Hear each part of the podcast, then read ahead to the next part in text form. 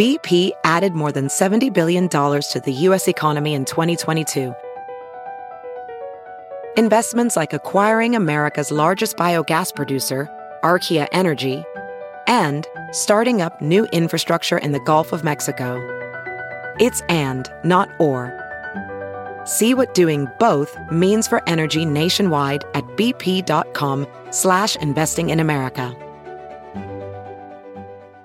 Hey, college students. Are you looking for a way to get ahead this summer? Northwestern University is offering hundreds of undergrad courses online this summer. Choose an intensive sequence in learning. Registration is open now. Visit northwestern.edu slash summer for details. The song of the day, I'm scared.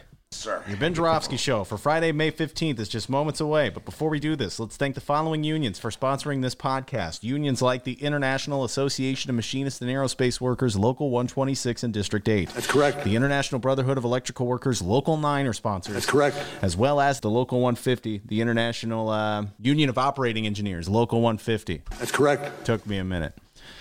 And of course, today's Ben Joravsky Show is brought to you by our good friends at the Chicago Federation of Labor. Jim gives us our song of the day. Ben, our song of the day for Friday, May 15th is Woolly Bully by Sam and the Sham. No, Sam the Sham and the Pharaohs. Yeah, thank you. Wooly Bully. All right, a guy loves the 60s. Wooly Bully. One more time, one more time. Wooly Bully. Wooly Bully. Come on, D. Wooly Bully. Yeah. No more times. The Ben Joravsky Show starts now.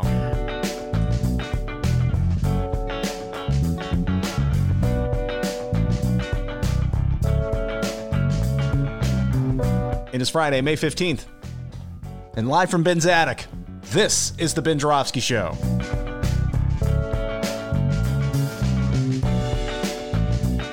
Today on the program, it's another Rummana Rundown with Chicago Sun-Times editor Rummana Hussain.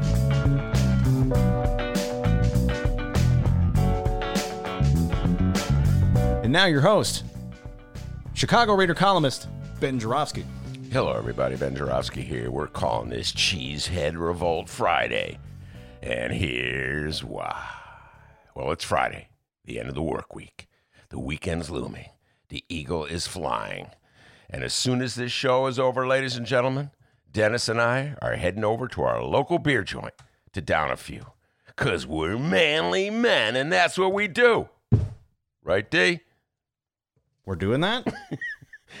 no, uh, that's not really what we do anyway. But uh, uh, we're not going to do that, obviously, because we live in the land of Lincoln. We live in the city of Chicago. And in the land of Lincoln and the city of Chicago, or at least in the city of Chicago part of the land of Lincoln, we are dutifully following the stay at home instructions of our leaders. That would be Governor Pritzker and Mayor Lori Lightfoot. That means, as I said, stay at home, social distancing. It's a pandemic. No bars, no restaurants. They're all closed. We're looking out for our health, our collective health, because we all know that COVID 19 can spread very quickly, very easily. It's a deadly disease. One person gets it, another person can get it, etc., and so forth. And so collectively, we are looking out for each other's best interests. And we have done this since, I want to say, the second week of March, D. We've been very dutifully doing this. No going to the taverns on Friday when the eagle flies. I mean, we've been sitting here not six feet from each other, but we're doing our best in the attic. Hold on, hold on. I think technically I am now six feet. You're right. You're right. I had let the chair move a little too close. We're not wearing masks. I just want everybody to know that before he steps into this house, Dr. D does a test. A spelling test, nothing to do with COVID. Oh, sorry. Um, bad joke, anyway. Um, but uh, up in Wisconsin, just to the north of us, it's party time. They're going out to the bar. So if you want to go to a bar, you want to go to a tavern, you got all you got to do is drive up to the state of Wisconsin. Uh, what was it? Yesterday, the day before? I'm losing track of time. The Supreme Court ruled that uh, Governor Tony Evers, the Democrat, had exceeded his authority by shutting down the state, much the way Pritzker has done in Illinois and Mike DeWine has done in Ohio, and uh, many other governors have done throughout the country. That, uh, but up in Wisconsin, the Supreme Court ruled that Tony Evers has exceeded his authority by shutting down the state unilaterally without legislative uh, consent, without the consent of the legislature. And the legislature in Wisconsin, as you probably know if you listen to this show, is dominated by Republicans. So what the Republican, uh, it was a four to three party vote, by the way, I should say, in the Supreme Court. The Republicans voted to uh, that Tony Evers had exceeded his authority. The Democrats voted that he was acting in the best interest, the best public health interest of the people of, of Wisconsin. And so, if he had exceeded his authority, there was a public reason for it. There was it was in the public's best interest. The uh, four uh, Republicans on the court argued that we have the fundamental precept of our democracy is a check and a balance. It's a bedrock of our democracy as established in the Constitution, we the people, and the Constitution also preserves the right of slave owners to hold slaves. But we're not going to discuss that now, all right? We're talking about the Constitution and we the people. Anyway, uh, so they said that Evers had uh, exceeded his authority and that he could not close down the state without getting approval from the legislature, which is controlled by Republicans, which means it's confusion up in Wisconsin right now because Evers and the Republicans don't see eye to eye on anything. It's probably as bad, if not worse, a dysfunctional state. Uh, than we had in Illinois when it was Rauner versus Madigan and Cullerton. Remember those days, D? Wasn't that long ago. So I don't know what they're going to do in Wisconsin to figure this out. I don't know what lawsuits are going to be filed. I don't know if they could go to the feds. Who I have, I have no idea what the state, the future holds for the state of Wisconsin. I do know this: the papers are filled with pictures and stories of happy cheeseheads flocking to the bars. You got to give the Chicago Tribune credit. Uh, under a big headline, "Back to Square One." Oh, uh, great headline! Yeah, you like that? I love the Tribune headlines. Yeah, I can't compare it to anything in the Sun Times because Sun Times you didn't really cover this story. Uh, that I'm just saying. All right, I love my beloved Bright One. Okay, first thing I read every day comes to my front door, but not a lot of coverage on this uh, important story. Anyway, it's the front page story in the Tribune. Uh, back to square one. Confusion reigns amid a patchwork of Wisconsin reopenings.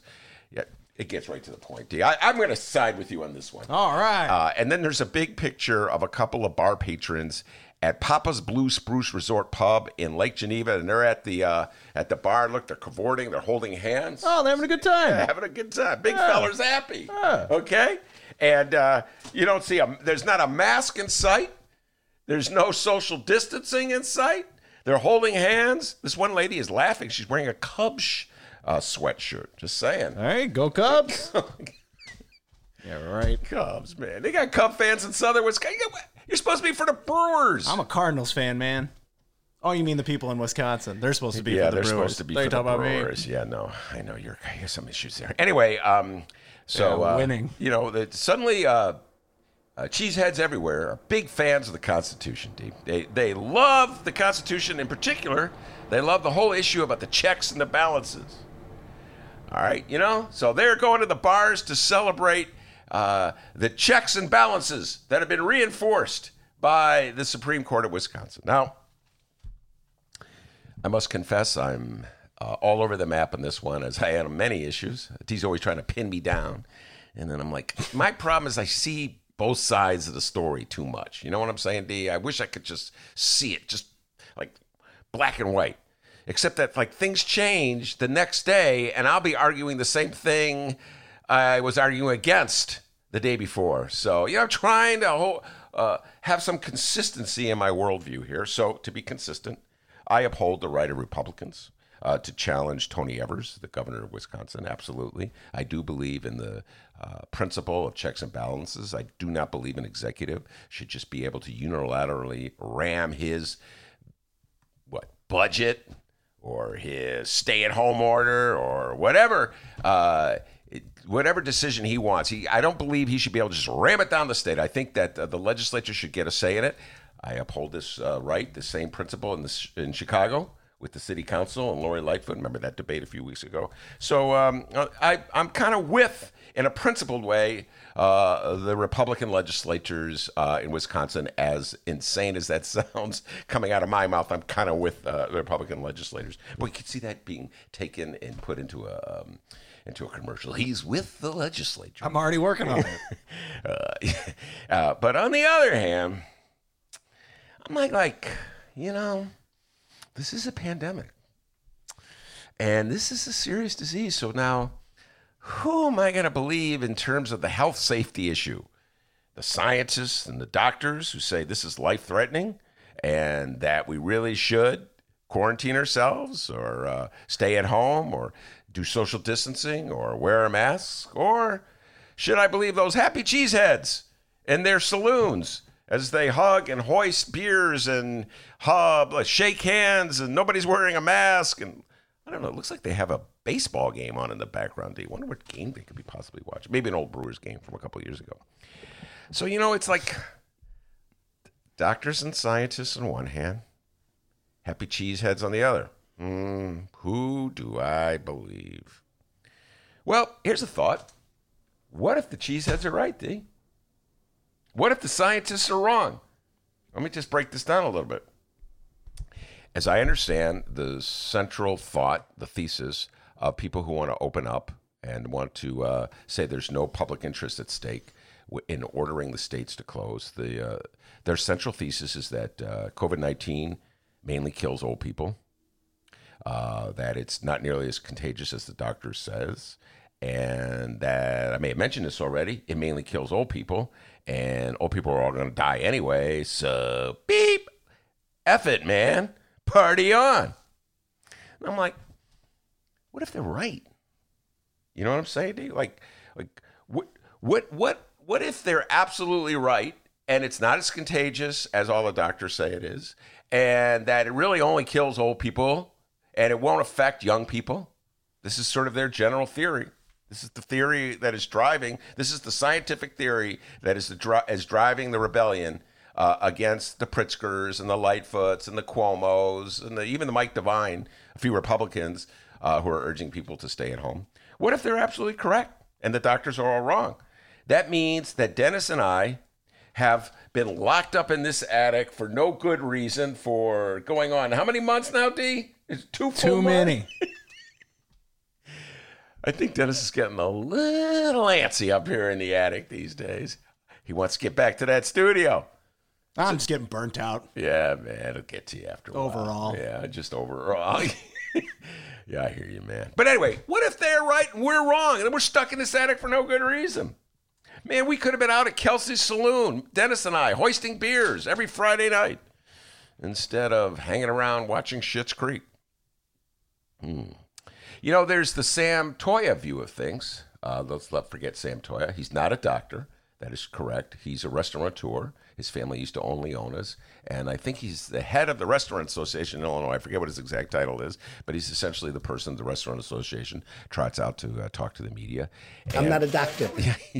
Yep. That just like Trump, he's not a doctor. And like me, I'm not a doctor. And like those uh, people cavorting in the saloons in Wisconsin, they're not doctors. Uh, the only person who's a doctor here is Dr. D, and he has no opinion. I'm not a doctor. Uh, on any of this. Uh, but uh, Sam Toia from the Illinois Restaurant Association uh, notes that, um, first of all, let's point out that the restaurant uh, industry in Illinois and this nation has been slammed really hard by this. And so there's a lot of great restaurant owners, rather decent human beings who are in danger of losing their establishments that they've worked so hard to create. So I understand the urgency that they're feeling. And Toia is speaking up on their behalf to say that maybe we should open the state up faster. All right so that these restaurants don't all go out of business and they get a lifeline. That's his uh, that's his plea, and I and I'm sympathetic to that point of view.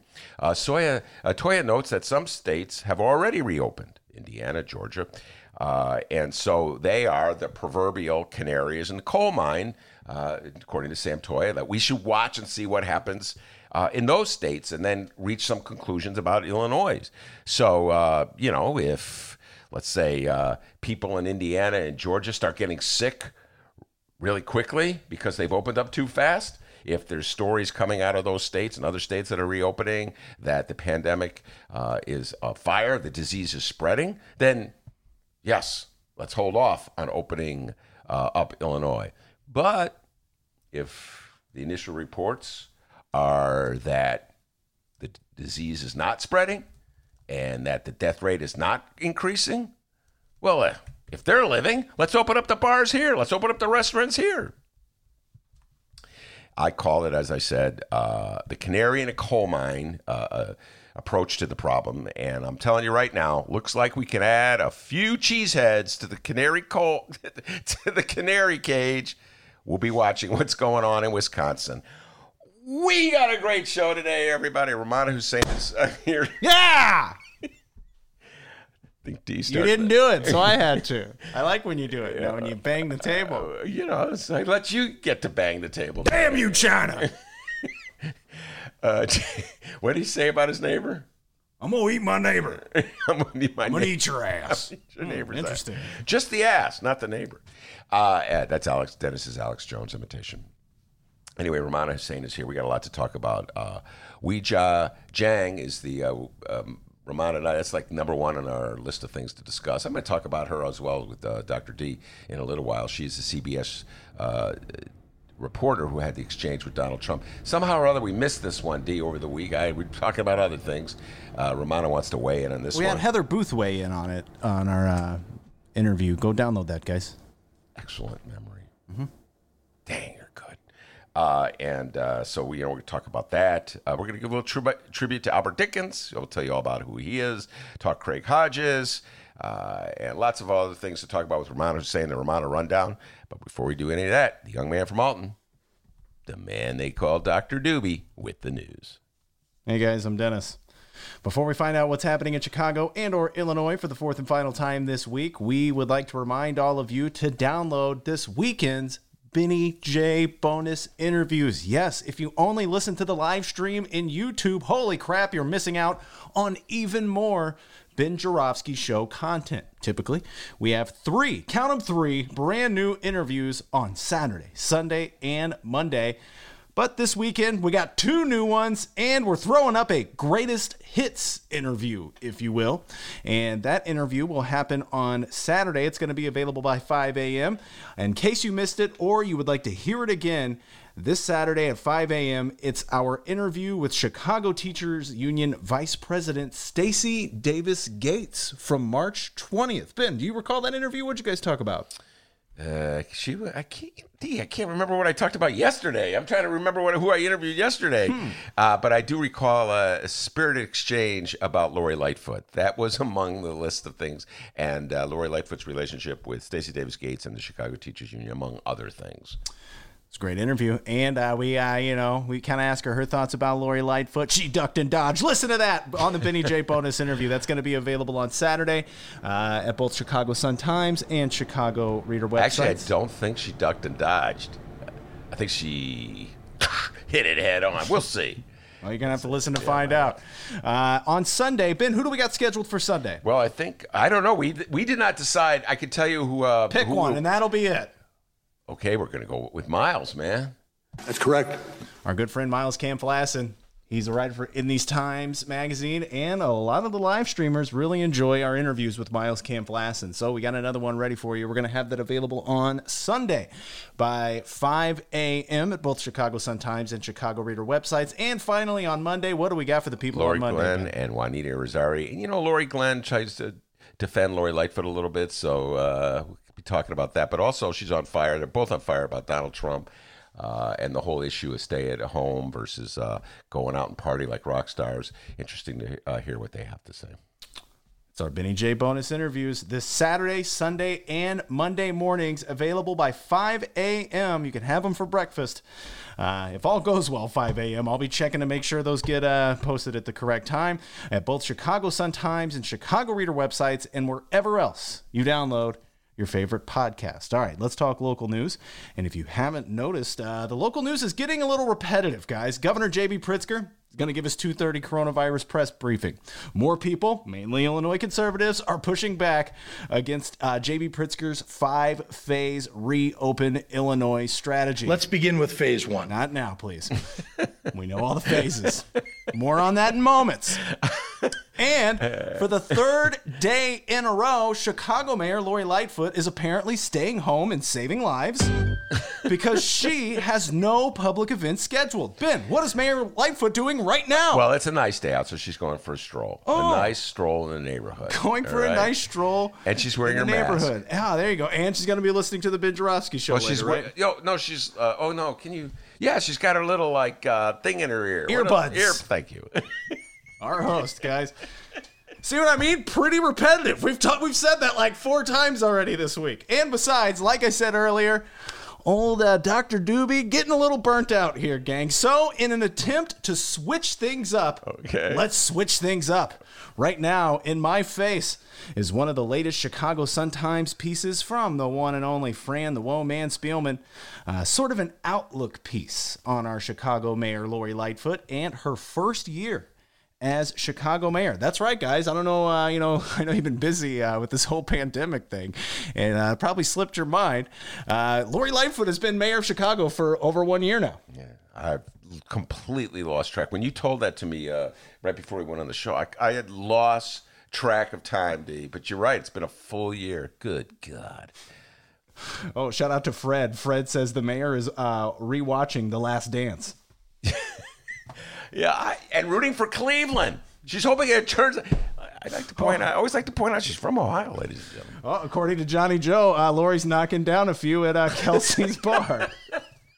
Johnny Joe will be there after the show, all right? Kelsey's Bar in Fond du Lac, Wisconsin. It's open for business. Let's all go up. Come on, join my convoy. We're going up to uh, Join that convoy. Wisconsin. All right. Wow, were you singing the convoy song? That was a guitar. That was my guitar. Near, near, near. All right. Ben, I'm going to read this here, this piece from Fran the Woe Man Spielman, and uh, you let us know if you agree or disagree with uh, the piece. And uh, uh, every now and again, I'll stop and I'll go, Ben, you disagree with that or agree? And uh, you tell us why. Sounds right? like a plan. say, By the way, we planned this out, folks. We met at what was it like 11:30? All right, let's pre-show meeting. Yeah. we got it planned. Let's go, D. 11:30, more like uh, 12:58. That's correct. What you got, D? We started at one, by the way. Okay, uh, let's see here. Let's do this for the oh, by, in order for this to work, Ben, uh, and at least uh, be a six out of a ten on the uh, awesome podcast segment scale. Uh, if you disagree, I'm going to need you to not duck and dodge. All right, just say why you disagree. Wait, time right? out. We're up in the attic. Fran isn't going to come storming up here. Okay. Wait, so uh, you're okay. Let's just get the, the ground rules set here. Okay, let's get them set right out. Uh, so, if I want to interrupt you, Feel free. do I knock? How about knock two times on the pipe? No, oh no, think- ceiling. It's the ceiling. Our listeners with dogs may hate that. so Okay, all right. The dog will start barking like crazy. So, uh, all right. I'll just let you. Just I'll just let you finish. No ducking and dodging, pal. Don't worry. Fran's not going to storm up here in the attic and go, Ben, what are you doing? So it's all right. All right, here we go. So on to Fran's latest piece. The headline reads Lightfoot's, quote, hell of a first year culminates in pandemic that will define her tenure. I agree. So far, Yeah, I mean, one agree. Well, I don't know what hell of a means. Hell of a. By the way, uh, this is obviously Hell of a first this year. will probably be in my beloved bright one home delivered on Sunday. So I'll read it Sunday. By then, I'll call you up. D, we got to talk about this, but whatever. We're gonna do it uh, beforehand. All right, hell of a. But what do they mean by hell of a? Well, we're going to find out here. No matter how long. Oh, Fran's. Well, I got to know if I agree with it. You know what I mean? It depends what you mean by hell It sounds like you kind of agree with it. I think you said you agree. So. I agree with the pandemic is is all important. Absolutely. Hell of a can mean many things, right? Mm-hmm. Man, I'm having a hell of a year. Is Yeah. that good or bad? I don't know. So here we go. Mm-hmm. Fran writes No matter how long it lasts or what else she says and does, Lori Lightfoot's tenure as mayor of Chicago will be defined by the coronavirus. I agree. We got two agrees. Yeah, that's right. that's what's on everybody's mind. I'm trying to get people to care about TIFs. No, Ben, don't talk about TIFs. It's all about the virus. So go ahead, dude. Shutting down the lakefront, cutting off citywide liquor sales, driving around the city to personally break up large gatherings, inspiring a hilarious string of memes that softened her hard edges. I agree. I agree. Uh, I'm not sure I agree that they were hilarious. Those memes. I mean, some of them were pretty funny. I don't. Did we even play anyone that were hilarious? You mean like those uh, videos? The Yeah. Stay home, stay. Yeah. There- Some of them were hilarious. I just remember. I like the one, the um, the guy playing the uh, what was it? Uh, uh, the the Sweet Home Chicago. Oh, you're talking about the challenges, the the songs that people post. Yeah, those are Stay Home. hilarious. Yeah, yeah. Those aren't. Those don't necessarily count as Lori Lightfoot memes, though, right? Oh, all right. Well, I, the only thing in that sentence I question is hilarious. Uh, all right. Hey, I'm not ducking and dodging. I, that's what we need. So far, we're at a four out of ten. We're gonna keep getting there. You, so you don't find this hilarious?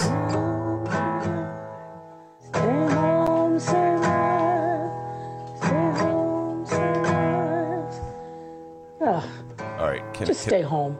Save lives. let me just say something right here.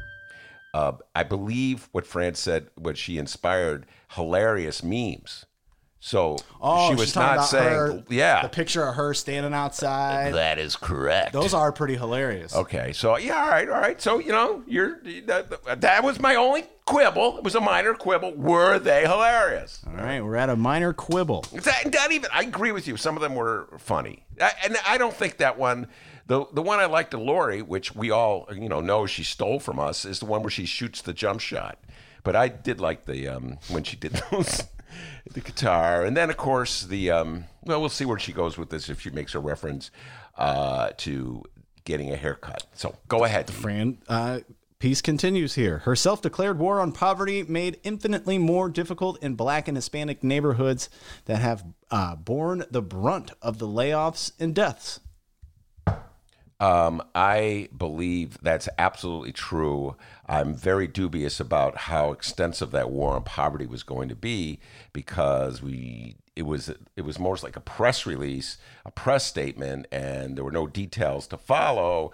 And furthermore, as I wrote about with the TIF program, money is still going for, to relatively uh, upscale, gentrifying areas. So we don't know how much of a war on par- poverty was going to be. But Fran's absolutely correct to say whatever war on poverty was going to be, it has been on hold because of the pandemic. The stay at home shutdown in the Chicago economy that will blow a giant hole in her precariously balanced budget. I totally freaking agree. The strike shortened school year cut even shorter. Uh, uh, totally freaking agree. I'm like, this is hurting my knuckles. Yeah, and the bit's getting a little old. And a Chicago City Council rebellion that gained steam during the mayor's 29 to 21 fight for emergency contracting and spending authority. I'm. I forgot what I'm agreeing with there. Yes, that happened. We talked about that a lot. Uh, so is that on hold because of the? Uh, actually, I think that the rebellion showed that there's a little fight left in that Chicago City Council. All right, we got a quote from Alderman Joe Moore. Ben, of what ward? Well, he's no longer an alderman. He's a former alderman, and it was the 49th ward in Rogers Park. That's correct. What a dork. All right, here's a quote from Alderman Joe Moore, Former alderman Joe former Moore. Alderman Joe Moore, and you tell us if you agree or disagree. With Here's Joe the- Moore, go. Here's the quote If she is able to guide us through this incredibly difficult time and Chicago emerges stronger, she's going to be viewed historically as one of the city's greatest mayors. But boy, it's daunting. Um, all right, Joe, I love you. I've known you forever. Uh, I remember when you were an independent. I remember you were a young lawyer working for Harold Washington uh, in the Corporation Counsel. And uh, what can I say about that quote? Um, you know, it's, yeah, you know, I mean, what's, yeah. Listen, Chicagoans, this is the way I look at it. Chicagoans love their mayors. They tend to have this strong affection uh, toward their mayors, and they love strong mayors, and they love mayors that tell people off. Uh, they like a, a mayor who they you could either say is tough or a bully, but they love him. I, just look at the pattern. With the exception of Harold Washington, they've always voted uh, for tough bully mayors, and so if Woolly bully mayors? Bo- very good. Tying it all together. Excellent. And so, somehow or other, if the world in Chicago continues after COVID 19, and I hope it does, being mildly ironic when I say if it continues, uh, Chicagoans will view Lori Lightfoot as the symbol of their resistance to it. Like the Sun Times had an editorial today. I don't know if you saw it. It was about those masks, Chicago masks with the, the city flag on them that Lori Lightfoot wears. And the Sun Times was saying this is a symbol of how tough we are and how resilient we are. And so, yes, they will identify with Lori Lightfoot. Joe Moore is absolutely correct. But I, I don't think that Lori Lightfoot is the pivotal point in the fight against COVID 19. I mean, this is an na- international problem. It's bigger than the city of Chicago. So it's not, you know what I'm saying, D? It's sort of like what happens in Wisconsin affects us as well. What happens downstate with the legislators uh, battling Pritzker affects us as well. What happens in the White House affects us as well. The national strategy to all this. But Chicagoans, we're very provoking. Uh, we're very uh, parochial. We're very provincial. We have this we, get this awestruck view of our mayor. I think Joe Moore, upon reflection, Joe Moore is absolutely correct. When this is over, and it will be over, Chicagoans will love Lori Lightfoot even more than they already do, particularly on the north side. And I'll point out uh, Joe Moore, former alderman of 49th Ward. Uh, and, but for 10 trivia points, D, who is now the alderman of the 49th Ward? Oh, of course, it's Ice Cube. no, it's uh, actually I know who it is. Yeah, it's, I know uh, you know who it is. It's uh, Maria Hadden. Excellent. What a dork. Um, anyway, uh, so uh, I learned from the best. uh, Joe Moore, the, the 49th Ward is Rogers Park. It's the North Side Ward. So Joe Moore knows that how popular uh, Lori Lightfoot is up there. So, yes, when it's all done, people will be bowing down to Lori Lightfoot, even more than they already bow down to her. Hey, live stream chat. Let's have a little fun here. We're uh, there's more of this article to go from France Spielman. I'm not reading the whole thing. It's Oh, man, it's I'm really like- it's like really long, but I got more. We're gonna read more, but uh, uh, I'm enjoying this. After we're done, uh, what do you say we uh, give Lori a grade on uh, the live stream chat? She's been here for a year. What do you say, Is Jay Marie there? Jay Marie, I know you're great, but go ahead and give it anyway. Marie. F minus is a thing, Jay by the Marie, way. I'm going to throw this at out. Find something you can give her a D on. Just one thing, all right? Just, you know, just to show her like, like you're like the fair teacher. You're tough. Tough teacher, Jay Marie. But just find one thing you can give her a D on. All right, D, go ahead. Get way in with your grade and maybe a reason why, and uh, you'll help us out with this segment here. All right, I got more quotes. How about Peter Giangreco, huh? Oh, the, the he's a strategist. Former strategist for Susana Mendoza during her mayoral campaign. I did not know. For 10 trivia points. oh, here we go. Who is. Peter's brother? Oh, uh, Gene G. and Greco. Uh, you can tell the guy's not from Chicago. Mark Greco, Channel Oh. 7 Sports. Come on, D. yeah, I tried warming up to the the, the Chicago news. I don't know. I'm not, not a big Chicago news guy. That downstate news, that's friendly. But anyway, all right. Uh, well, there goes the job at WGN. Anyway, Oh, D, there go went, ahead. that that went away long ago, buddy. All right, Democratic political consultant Peter Giangreco, who advised Susana Mendoza's losing mayoral campaign against Lightfoot, said, "quote." The most important measure of any executive is to show strong leadership during a crisis. And Lightfoot has, quote, hit that one out of the park. yeah, see what I'm saying, man? They love. This is where there's a part of me that kind of like is, you know, they go, oh man, everyone's going to kick me out of the north side. But I kind of like respect what those Republicans in Wisconsin did. You know what I'm saying? It's like, I'm like, yeah, I like leadership at a moment of crises, absolutely. But, you know, I don't like tyrants. I don't like bullies. I'm not saying that Lori Lightfoot's a tyrant or a bully, but I'm like, you know, this whole thing of, oh, they're strong, they're our leaders. They, without them, we'd be lost. This notion that we, I'm not really feeling that Giangreco quote. You know what I'm saying, dude? and there went your gig at Gian. All right. Oh, D, D you, that gate was slammed shut many years ago. Oh, that lefty. Uh, all right, and then we got another Giangreco quote here. Uh, she said, or he says, "quote uh, She's got to keep leveling with people. She's at her best when she's telling people inconvenient truths. Oh, like uh, We're gonna arrest you all. Wait, what? If, so, where does uh, Giangreco? Where does the haircut thing fall in the inconvenient truth part? Was that leveling with Chicago when she made the thing about how we're not supposed to go get haircuts or hair colors, but then she went out and got a haircut? D? Where does that fall in the? See what I'm saying? It's just like this blind allegiance to our powerful mayors, and they're always right. Oh, and they're oh. We will shut you down. We will cite you. And if we need to, we will arrest you and we will take you to jail. I get it. Yeah, Giangreco's like, lock him up. I don't, man. It's like I'm saying, that's the Chicago mentality. It's so strong. It's so perfect. Giangreco's not even from Chicago, by the way. D. I don't know the guy, but I know. Uh, I, I read his biography or his, his an interview he did. One. I think he's from upstate New York. Don't quote me on that. Uh, but he's got that Chicago mentality. Level with us, Chicago. When is a Chicago mayor actually really leveled with anybody? You know, like uh, here I go. Oh, D, here it comes. I feel it coming. A TIF tangent. The biggest Right. economic development program the city of Chicago has is a freaking lie, people. So when have they ever leveled to us? Like they they drop this tax on our property tax. They don't tell us we're, they're doing it. Is that leveling? Man, the CTs. That's why I never get invited to parties, man. I just I mean, there's more reasons, but that's a big one. Uh oh, he's going to start talking about TIFs again. Look out. What level? When is any Chicago ma- was Mayor Rahm leveling with us when he handled the Laquan McDonald video? That poorly dressed fella keeps talking about TIFs. Never invite him again. and Laquan McDonald. When's he going to get over that Laquan McDonald thing? Oh my God, level. Nobody's leveled in the city of Chicago ever. Ever. Okay? To, get, to find out what our mayors are up to, people have to file Freedom of Information requests. Danny Mihalopoulos, Mick Dumke, Dave Glowads. The list goes on and on. Investigative reporters always filing.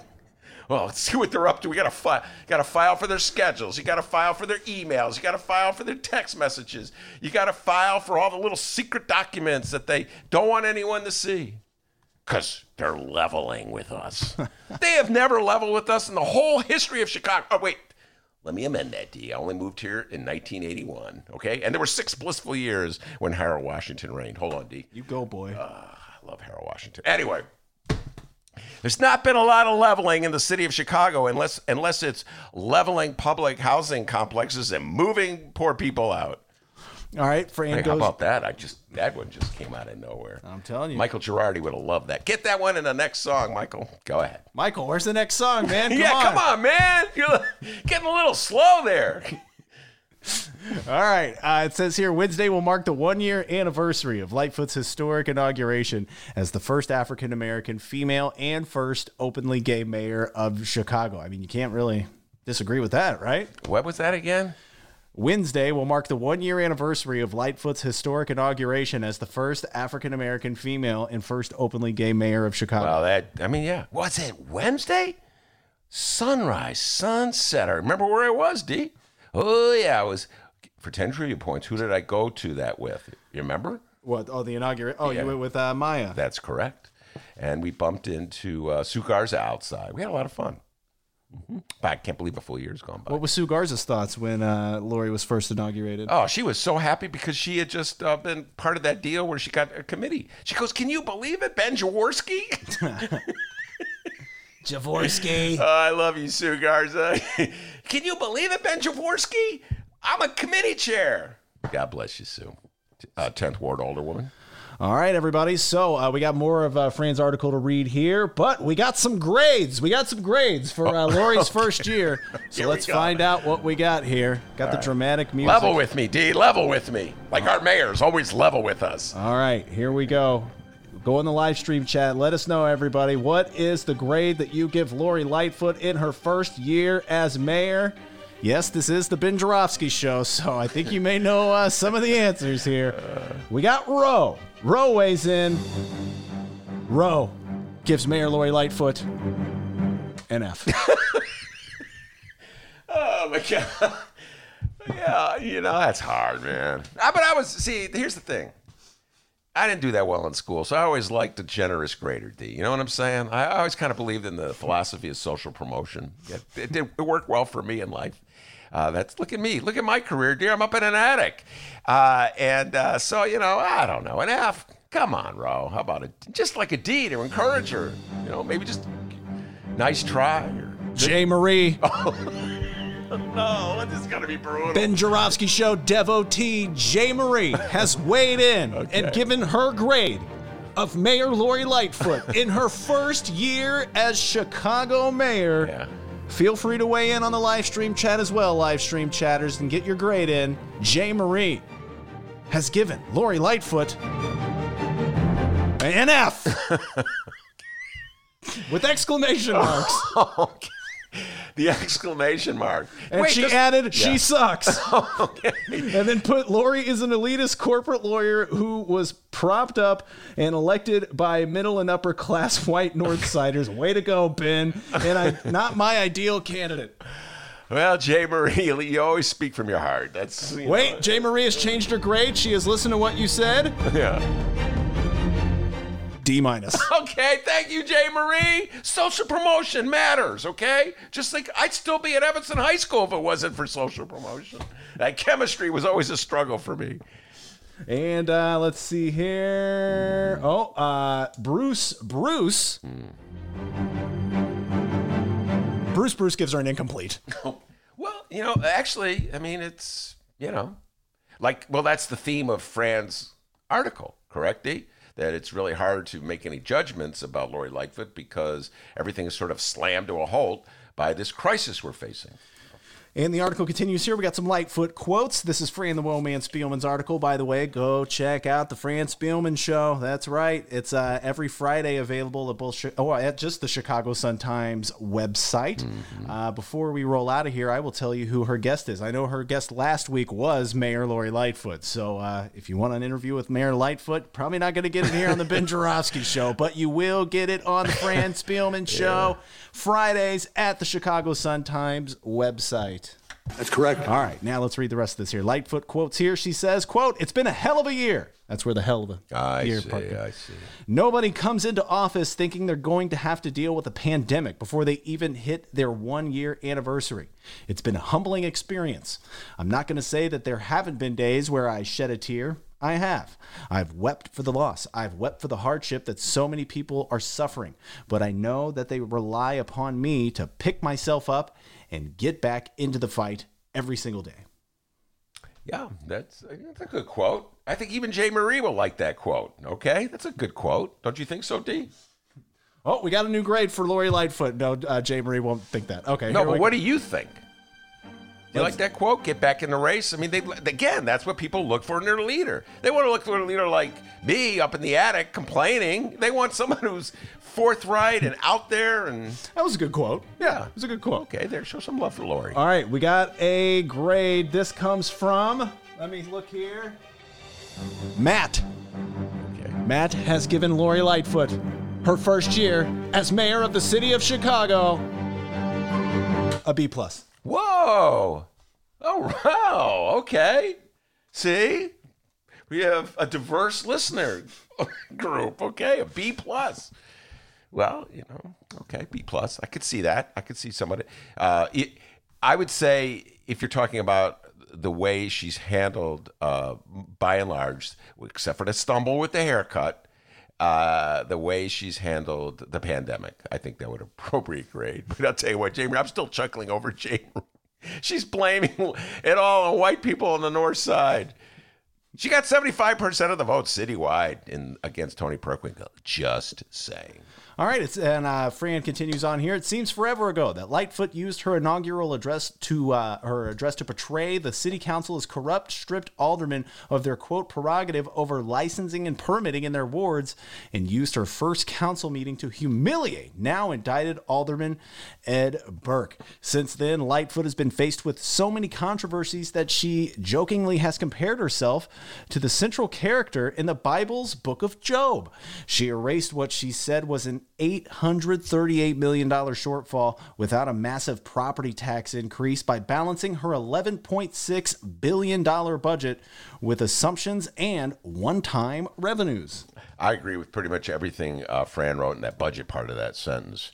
And uh, I, the the grade I would give. See, I always divide the, the grade up. D. You know what I'm saying? And then you're like, yeah. And I've always given her an A for humiliating Ed Burke. And then even like the Lori haters, there's so many of them in my universe. Go Ben, the feds are already bloodied up Ed Burke. stop giving Lori an A for that. You know what? So what?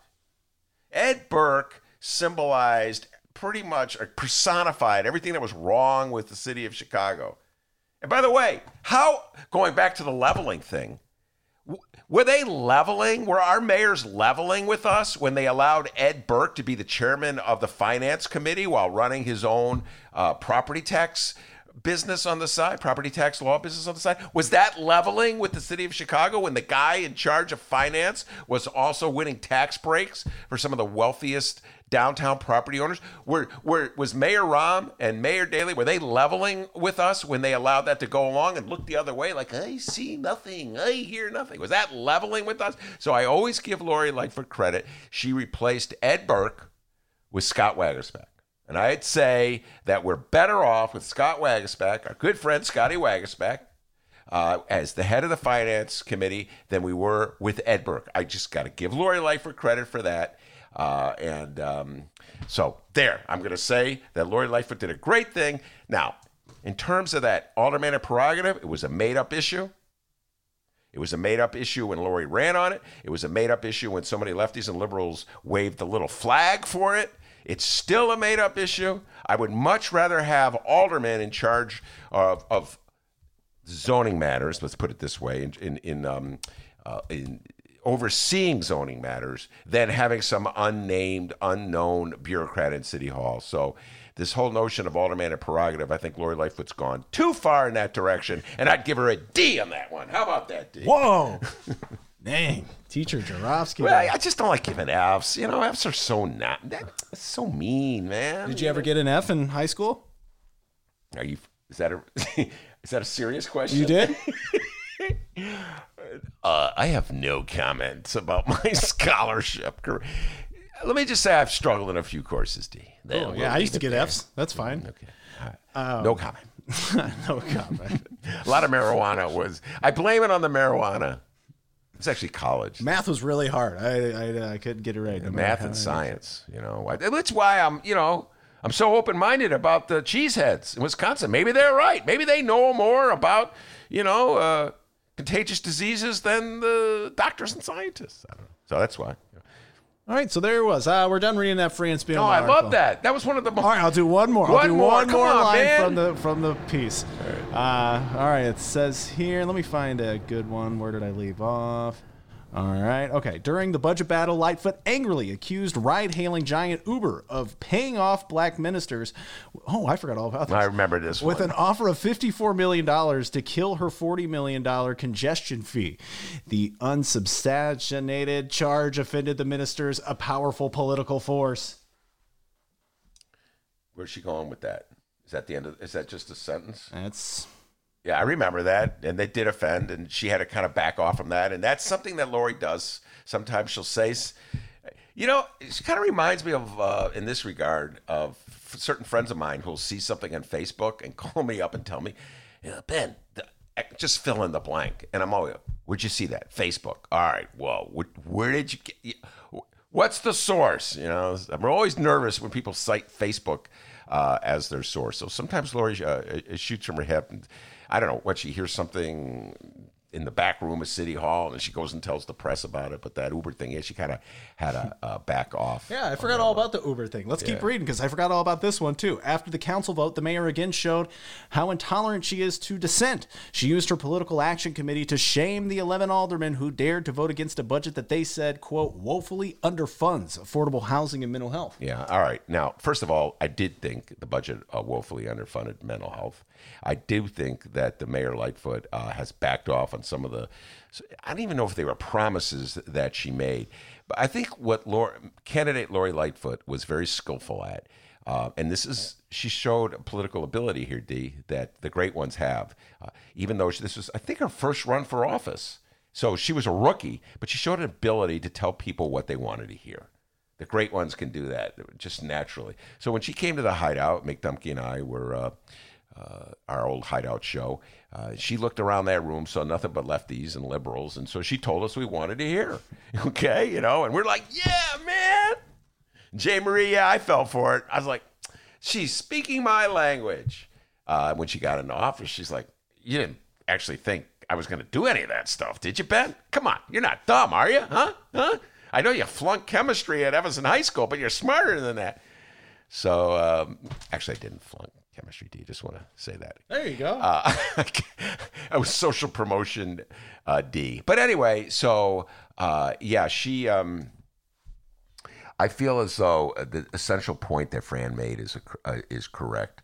That so many of these great uh, issues that the city of Chicago is facing have put on been put on hold uh, by the uh, pandemic, and that um, the big, real challenge when we emerge, and I'm hoping we emerge, that we do emerge someday, uh, is whether we will have what leveling to use Giangreco's word, whether we'll have uh, transparency, whether we'll know wh- if Mayor Lori Lightfoot is uh, giving us all the facts and all the figures, or is she just demanding that we believe her, insisting that we believe? Just like in that debate, this was the essence of that debate that went down a couple weeks ago, where Carlos and Raylo led the charge unsuccessfully to try to get Lori Lightfoot uh, against Lori Lightfoot giving herself total control over expenditures uh, for COVID related uh, matters. Uh, do you trust your mayor? Are you, Chicago, going to uh, turn that love and allegiance you have for and Lori Lightfoot at this moment of crisis? Are you going to turn that into just what's blind adoration and allow her complete unfettered control over government?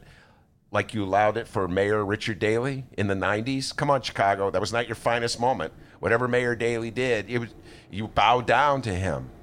You allowed him to do whatever he wanted. He plowed. It's like 2003, in the middle of the night, uh, he had his work crews destroy Meigs Field, the airport on the lake, and Chicagoans woke up and go, oh my God, he's a boss who does whatever he wanted. Yeah, that was already in year, what, 12?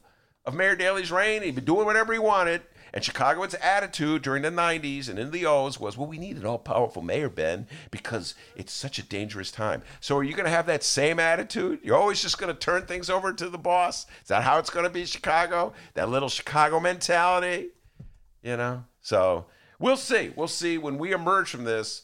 Uh, how much leveling there will be by the mayor of the city of Chicago. But what grade do you give her, D? Well, we got one more, and I'll give my grade. Uh, okay. It's in the Fran Spielman also reminded us here. Lightfoot also endured an 11-day teacher strike that ended only after she lost the public relations battle to a machine-like Chicago teachers union, and essentially gave away the store to the union that backed her vanquished opponent, Toni Preckwinkle, the Cook County Board president. Okay, see now I finally have to disagree. Machine-like? I don't, come on, Fran. Machine-like? I don't. You know, I mean well, I listen, I was out there. I was with the teachers. You know, I thought that it I, I thought it was ridiculous and absurd that the city of Chicago would not on its own agree to put in a budget expenditures for nurses. We had just been through the Rahm years where he closed the clinics. Okay, we one of the things that Mayor Lightfoot talked about was having more compassion for people who needed health services in poor neighborhoods. I remember her saying that and opening the clinics. And so I feel as though that's where one of the shortfalls of Mayor Lori Lightfoot has been in her outreach to the Chicago Teachers Union. Now, D, I know what you're going to say. You're going to say what everyone says. Ben, you love, love the Bulls. bulls. I know. I uh, that Ben, you love Stacy Davis Gates a little too much. Everybody goes, that's your girl, you know, Stacy Davis Gates. I, I do have a lot of admiration for Stacy Davis Gates. I just don't understand why Lori Lightfoot and Stacy could not have had some kind of meeting, put the issues aside, put their differences aside. I've seen Lori Lightfoot meet with powerful leaders of industry. They didn't all endorse her in the race. A lot of them endorsed uh, Bill Daley. So I, I, I will never understand this antipathy that mayors have for the Chicago Teachers Union, uh, the Ter- Chicago Teachers Union since Karen Jennings Lewis took control. Before that, they were always, they were in bed together, and so uh, that would be the low grade. And to th- this notion that the, the teachers union is a machine because they were, I don't know, standing up for the, the rights to, of school kids to have nurses. I don't think that's fair. I uh, that the lowest grade I would give Lori is her dealing with this the teachers, the union, and the schools, and this is before the pandemic. All right, everybody. So feel free to weigh in with your grades on Chicago Mayor Lori Lightfoot. I guess we're going to move on. Wait, here. time out. What's your grade? Don't duck and Oh, dodge. okay, Don't grade. duck and dodge. Oh, we're gonna move on. uh-uh. It's not called the dentist show, but anyway. Um, it's okay. I start every. You start out with an A, right? Give everybody the benefit of the doubt. The TIF thing, dude. I've worked with you for like three years. That still goes over my head. I'm a hillbilly. I don't know much about that. So, and the Lincoln Yards thing was like, ah, okay. Uh, let's see. Teacher strike. I don't know. That's what you do, right? You negotiate a strike. So I was like, all right, you know, she probably should work with the teachers a little more, but that's what you do. You negotiate. Maybe she's just a hard negotiator. All right. So she was still cool there. The 11 aldermen thing, I thought that was ridiculous. Why are you going to put that on a website? She worked her way to a C after that. and then, after this quote, We will shut you down. We will cite you. And if we need to, we will arrest you and we will take you to jail. you're at a D plus, ma'am. Uh, that's why they call him Doctor D. Uh, D plus. Doctor D. Doctor D plus. Doctor Doobie. Doc, D plus, huh? D plus. Wow. You're harder than I am, man. Well, you you are harder than I am. Never had a mayor uh, threaten to arrest people for. Playing basketball. Yeah, never encountered that. So, you know. Uh, well, that's that's the side of, of Lori that my North Side neighbors love and adore. And I don't get that. um, all right, so I have to give her a grade now. I hate giving grades. Get ready for Mem- a C. Here we Uh, go. You know what? In the spirit. All right, here we go. Remember the spirit I had where all Chicago public school children in the, the pandemic should get A's, D? Remember I said that? Yeah, yeah, Remember yeah. that? I said that? I, I remember I saying that. Oh, they were wrestling with that one. What? Which? This, what? We have to be. We have to set an example. We can't just allow these kids to get passing grades if they haven't done their work. Uh, so I always forget the line from the wall, but Do you hear like this the line. music? Yeah, I know. I'm building as I. Uh, so you know what? Let's. Just as I say, give all the kids of Chicago A's. Give Lori Lightfoot an A. What the heck, huh? In the spirit. And while you're at it, D, give yourself an A. Okay. J. Marie, please. Give J. Keep Marie. listening, J. Marie. Uh, I'm going to give J. Marie an A. All right, too. Everybody gets A's. A's, it's like Oprah. You get an A, and you get an A. Look under your seat. A's for everybody. Wisconsin cheesehead legislators, A's for them. Okay, every Donnie Trump, give him an A. Oh, thank you. I'm not a doctor. All right, real quick, we got we got some state news to talk about. Illinois Governor J.B. Pritzker. I'd love to win a Grammy. Oh wow, that's Wait, interesting. where'd you get that one? That's excellent. You never played that. I don't remember that. Where'd you get that I'd one? love to win a Grammy. I'd love. love to win a Grammy. wow. You must have stood. Oh, that D. No, no, that was from that commercial where he talked about the Eagles or whatever. Oh, he loves the Eagles, ladies and gentlemen. What's your favorite Eagles song, Pete? Hotel California. All right, It's the only everybody. one he knows. Go ahead. All right, real quick here. Uh, more pushback on Il- or Illinois Governor J.B. Pritzker's stay-at-home order here. The following comes from the meanest Illinois political bulldog in the yard. Get him off the chain. Rich Miller. U.S. Representatives Darren LaHood. Bill or Bill Ben of what district? Darren LaHood, I don't know. He's up Yeah, Peoria. gotcha. Peoria. Well, it's okay. Yeah, you, you 18th. did give 18. Oh, I don't know the congressional districts. I know he's from Peoria. How about that? No, that doesn't count. Sorry. U.S. Representatives Darren LaHood, John Shimkus, Adam Kinzinger, uh, also known as nobody's favorite, Rodney Davis, and Mike Bost sent a letter today to congressional leadership urging that Congress take action to prevent governors, mainly the one in our state, from withholding federal funds appropriated by Congress for local municipalities that allow their small businesses to reopen in accordance with federal health guidelines, but ahead of arbitrary timelines outlaid, outlined by states. Can I weigh in this one now? Yes, sir. All right. That's these, those are the Republican congressmen. No, no Democrats signed on to that. And so clearly, the Republican congressmen are getting involved in a very parochial Illinois fight. It's interesting. I always wa- want, excuse me, my Chicago congressman to uh, act as citizens in the city of Chicago.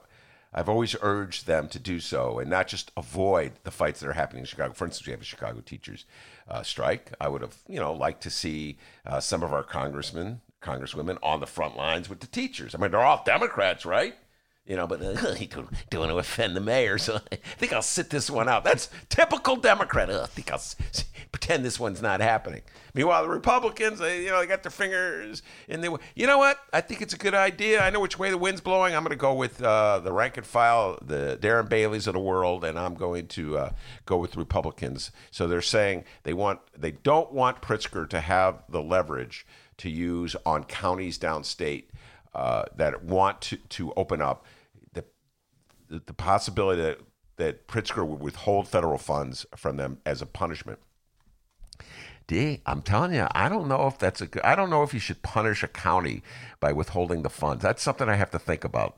Uh, you know, you're, But I am a little disappointed with the Republicans because the things they resist you know, the times they choose to get involved. I remember back in 2008, 2009, when Mayor Daley had the absurd, insane notion to bring the Olympics to Chicago, which would all but guarantee that Chicago would be bankrupt because essentially we would be writing a, a blank check to the International Olympic Committee to finance games that we had no money to pay for. We were struggling to pay for our schools as always every single Republican legislator in the state of Illinois lined up. So they're all lined up with Mayor Daley and the Democrats when it came to throwing our money out the window for the Olympics. But now they want to get involved and try to tie Pritzker's hands when he's dealing with this health crisis. So once again, I'm very disappointed, profoundly disappointed with Republican congressmen and women. Oh, it's all congressmen in this case uh, from the state of Illinois because their priorities, as always, are out of whack. So there you are, a little uh, JB Pritzker news there. That was fun. That uh, that article we did from Fran Spielman. Good Yes, times. it was a lot of fun. Uh, give your grades on the live stream chat, everybody. Uh, yeah, I, I pulled some uh, more Pritzker clips over uh, the week. You want to hear some of the other ones I yes, got real quick? I love the Grammy one. Yeah. Oh, this one. I'd love to win a Grammy. Wouldn't we all, buddy? Wouldn't we all? I think? I should get one. Like yesterday, you sort of compli- complimented my singing, D. Oh, you kind of did. You kind of said you liked it. Well, it. we'll find you a kind of Grammy. Uh, let's see here. Here's here's another one. Hey, uh, what's your favorite season, uh, JB Pritzker? Springtime. Love it. Oh, okay. Springtime. Love it. Pretty good, right? Springtime. Love it. What, what, what's your favorite season, D? My favorite season? Yeah, Uh, I like summer. I like fall. What about JB's is way better. Springtime. Love it. Love it. All right, and oh, and then uh, there's this one here. Yeah, yeah, I got that one. Best concert? Yeah, Steve Miller Band and the Eagles. He loves the Eagles. I was just thinking of Steve Miller. Do you know any Steve Miller songs, D? Uh, not offhand. I mean, I know some. I just oh, uh, Smoker Joker Yeah. Midnight Toker Yeah. song. You like that yeah. song? Yeah, it's a good song. Yeah, really Space Cowboy. I like Space Cowboy. Ah, that's a good song. Uh, living in the USA. Dee, dee, dee, dee, dee, dee, dee. Steve Miller had a couple good songs. All right, everybody, we're going to take a break, and when we come back, Rummana Hussain is going to join us for another Rummana rundown. Uh, what are you going to be talking with about uh, with Rummana? Well, we are gonna. We have a lot on the agenda. Uh, we Jia Zhang, uh, the. Uh, I hope I'm not butchering her pronunciation name, and it's a shame if I do because everybody butchers mine. The CBS reporter and her confrontation with Trump. We missed that, and I very dutifully sent uh, Dennis a uh, the, the the link to the the exchange. So we're going to talk about that. Uh, and uh, she's got a Rummana has a lot on her mind. Uh, talking about uh, Wisconsin's rebellion and the cheeseheads going to the bars, and uh, how she's trying not to lose her mind, staying at home. So lots of good stuff to talk about with Rummana Hussain. Hell yeah, guys! Don't go anywhere. It's the Ben Joravsky Oh, and Craig Hodges. Oh, and Craig Hodges. we Make have sure to talk Craig yeah, Hodges. Oh my God, Craig! How did I forget Craig Hodges? D. You did. Can, can I take a minute? Gonna? Yeah, Please just- do. Uh, yesterday, I did the interview with Craig Hodges, uh, the great, uh, legendary Chicago Bulls three point shooter, outspoken political activist, uh, paid a hefty price uh, for his political beliefs. He was essentially kicked out of the NBA. Yeah, really open-minded NBA, uh, and um, never the Bulls didn't in '92. They didn't pick up his contract. Uh, no team would even give him a tryout. Uh, he's essentially exiled because he was outspoken in his belief that the government should do more for Black America. And uh, so I've always had a, a, lot of respect for Craig Hodges, both on the court and off the court. And I loved his game.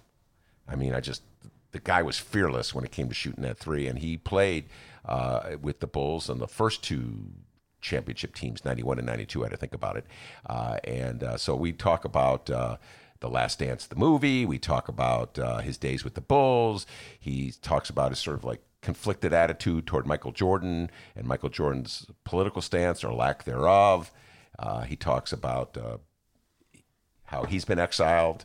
Uh, a lot, just a great conversation, free flowing conversation uh, with Craig Hodges. And then, of course, we get into a little political wrangling at the end, as we always do whenever I talk with Craig Hodges, because we don't see eye to eye uh, on absolutely everything. But uh, I really enjoy talking to him. You know, we should bring him, we, we should make him part of the regular rotation, D. You know what I'm saying? Like right. once a month or so with Craig Hodges, because he's got a lot to say, and it, uh, not just about basketball. So anyway, uh, Rummana has some thoughts about Craig Hodges as well. Yeah, go download that interview with Craig Hodges. It was excellent. Uh, both Chicago Sun Times and Chicago Reader websites, and wherever else you download your favorite podcast. That's right, guys. We have a second part of the show. We do the live stream portion, and then once the live stream's over, we record an interview and we post it at about 7 o'clock. So we really encourage that you go check out uh, the Ben Joravsky Show on both Chicago Sun Times, Chicago Reader websites, or wherever else you download podcasts. Turns out there's like over 500 uh, episodes there. So go check it out, and we'll be right back with the Rummana Rundown. It's the Ben Joravsky Show, and we are live from Ben's Attic.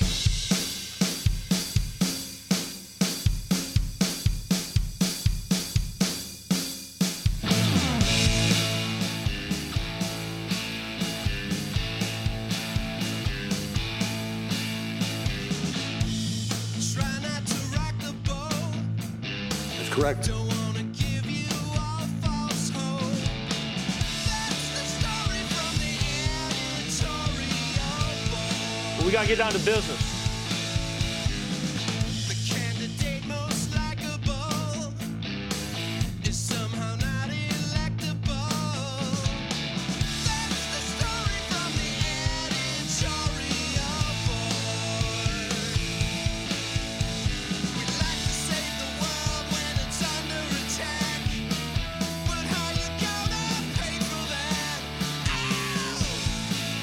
correct. That's correct. That's correct.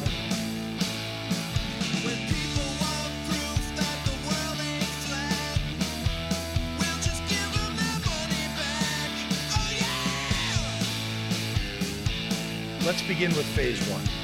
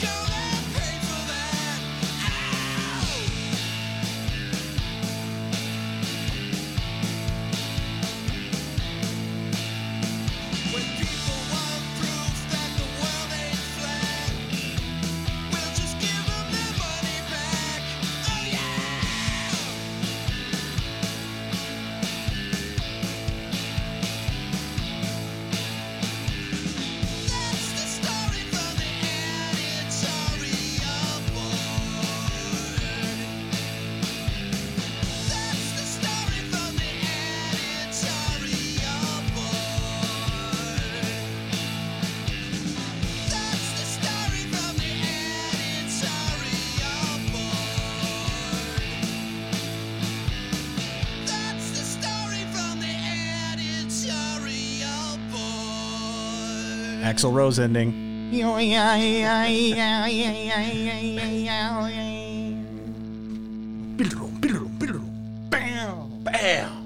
Woo!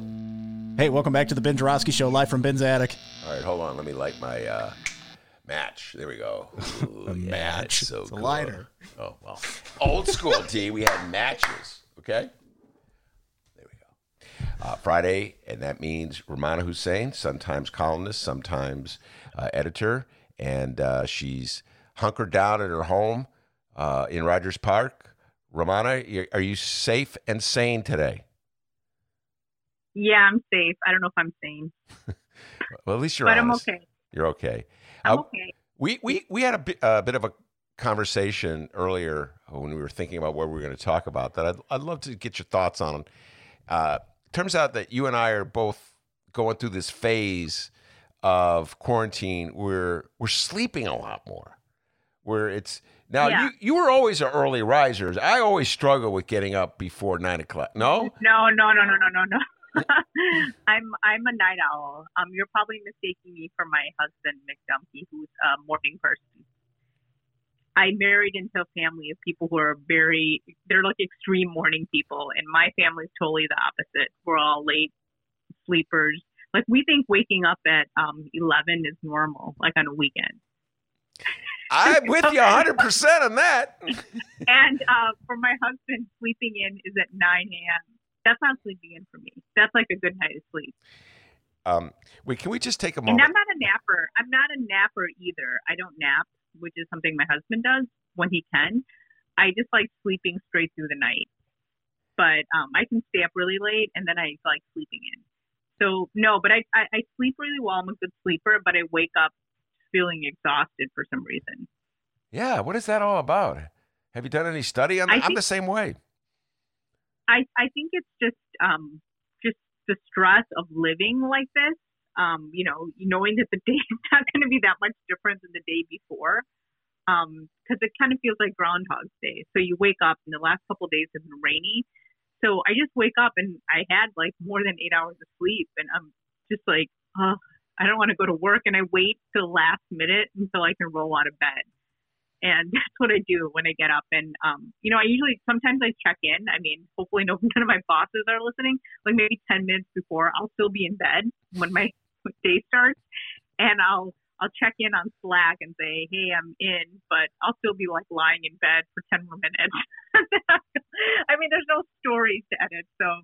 I'll just roll out of bed, but I like literally wait till the last minute because I'm just so tired. I wake up, I don't feel like I'm not one of those people who wakes up like and like two hours earlier, even on a normal, nor- when things are normal, I like time my waking up so I can get ready, eat breakfast, and head out the door. I don't wake up like three hours earlier. I don't know how people do things before the work starts. Um, I've been working out on uh, before work, uh, before um, work, which is really rare. I only do that once a week. Usually, I work out after work, and so those days that I have to get up a little earlier, they're hard too. so I don't know. It's I, I just I think it's just the exhaustion of living like this and being tired of this type of lifestyle where we're just stuck inside. So you wake up knowing that your day is going to be the same. You're just going to wake up and start work at the kitchen table. So I don't know. That's how I feel. I don't know how you feel about it. I, I think that's a, a good analysis for why. I, I, I'm with you. I'm a night owl. Uh, many of the times I'm up at four in the morning reading. Uh, when I have to write a column, more often than not, I, I pop awake at 4:30 if, I- or I'm already up anyway, and I write the column. Uh, I do some of my best reading it in the uh, in the wee hours. Uh, I hear the newspaper hit the front porch, Rummana, at like five in the morning. You know the delivery, and uh, and then I go I to don't know, bed. Is your is your is your wife uh, night owl too? Uh, that sh- helps. she's heading in that direction. She didn't used to be, but now uh, she's she's always talking about I want to go to bed earlier. But then I notice it's like one o'clock is roughly the time when she goes to bed. So uh, yeah, and I I have a really hard time getting up before ten in the morning, and Dennis always Yeah, makes fun I of me because you know the rest of the world is up already. Yeah, I know. I, I actually like on Saturdays and Sundays whenever I wake up late and then I see all these people like doing things. I'm like, oh my god, what time do they get up? Like, why would you get up at 8 a.m. on a Saturday? Like, I just don't get it. But Okay, now this is the before we move on to the other things. This is, we always throw Mick under the bus, a dear friend of mine and uh, Rummana's husband. But when Mick and I go to the football games, the the, early, the Northwestern game started at eleven, a god awful early hour, Saturday morning at eleven, and uh, so I will like barely awake. It's nine thirty, and Mick is already walking to the game. I know. I know. I I he wakes up like at 8 a.m. and I'm like, go back to sleep, and he's like, no, I can't, and I'm like. Why do you want to? If you have nothing to do, I, I just don't see it. He gets up and starts working out, and I, I like even even now, it's like he's all showered and sitting at the kitchen table, and I like drag myself out of bed, and I'm wearing my pajamas, and he's like, "What are you gonna do when you have to get dressed up?" And I'm like, "Oh, I can't wait to get dressed up. I want to dress up. I just don't want to dress up at home." Yeah. It's, Uh, um, yeah, I, I think my just waking up is harder now. All right, now uh, this is on the. I'm going to uh, shift things allow, around because you you've mentioned uh, the fact that uh, it's Groundhog's Day. We're under siege. We're getting all sick and tired of being uh, locked in our homes. Dennis was talking about this earlier. It's just a sense of just burnout with the existence that we're we're, we're confronting. Uh, the front page of the Chicago Tribune. I'll show it to you. Shows people in Wisconsin happily cavorting at a bar. The the Supreme Court. I've already talked about this in the show. The Supreme Court in Wisconsin, by a four to three ruling, uh, essentially said that uh, Governor Tony Evers does not have the constitutional right to shut down the state, and immediately bars open and people flock to bars. This one is uh, a picture of a pub in Lake Geneva. I saw pictures of bars in Fond du Lac and Appleton and other cities in Wisconsin where people just throng the bars, no masks on, next to each other, hugging, holding, you know, shaking hands, uh, as though they had no doubt whatsoever in their minds, Rummana, that there's no serious danger from this pandemic. When you see this, Yeah. what's your thoughts? I, I I actually looked through some. I scrolled through some AP pictures right before uh, we started this chat, and yeah, I was I was amazed. I mean, trust me, I would like to go and hang out with a bunch of people too myself, but I would think that you take baby steps. I don't think you would just you know wake up one day and just. I don't think I would um, just run. I'd want to. I'd have that desire to go out and hang out. Um, in a Wisconsin bar, probably not, but um, just like seeing some of the pictures. I mean, there's one picture of a guy getting a haircut, and the, the barber had a mask, and the guy had a mask. I part of me understood that, like people want to get haircuts. It's obviously not an essential thing, but people just feel out of sorts, you know, with their hair going all growing all over the place. So they had their masks on. The bar pictures were a little more jarring, just like people just sitting so close. You would think that okay, if they're going to open bars or restaurants, at least have some sort of social distancing. And I know the whole point of a bar is so people can sit and mingle, but I, I, I just feel like it's it's interesting. I, I my I have a niece who actually goes to school in Milwaukee. So my older sister, her mom was worried about her. But it turns out, like I think in the bigger cities in Milwaukee, they still have the shelter in place. So I'll let my sister know that. But um, it's it's just interesting. I, I don't know if you know, you, you wonder if anything happens in Wisconsin. We're so close to Wisconsin, being Illinois. You know, does that make things worse in Illinois because people are just hanging out? What if they get sick and then they, you know, just happen to get in, in contact, you know, just for a day with, you know, just passing by someone in Chicago and get more people sick. So it could affect, you know, the neighboring states too, I think. Yeah, it's it's a, it's. I don't know. Maybe maybe those people maybe those people just hang out at the bars and that's all they do. So do you, do you ever have this moment where you doubt the scientists and the doctors? Do you ever have a moment where you think, you know, maybe the MAGA hat crowd is right on this one?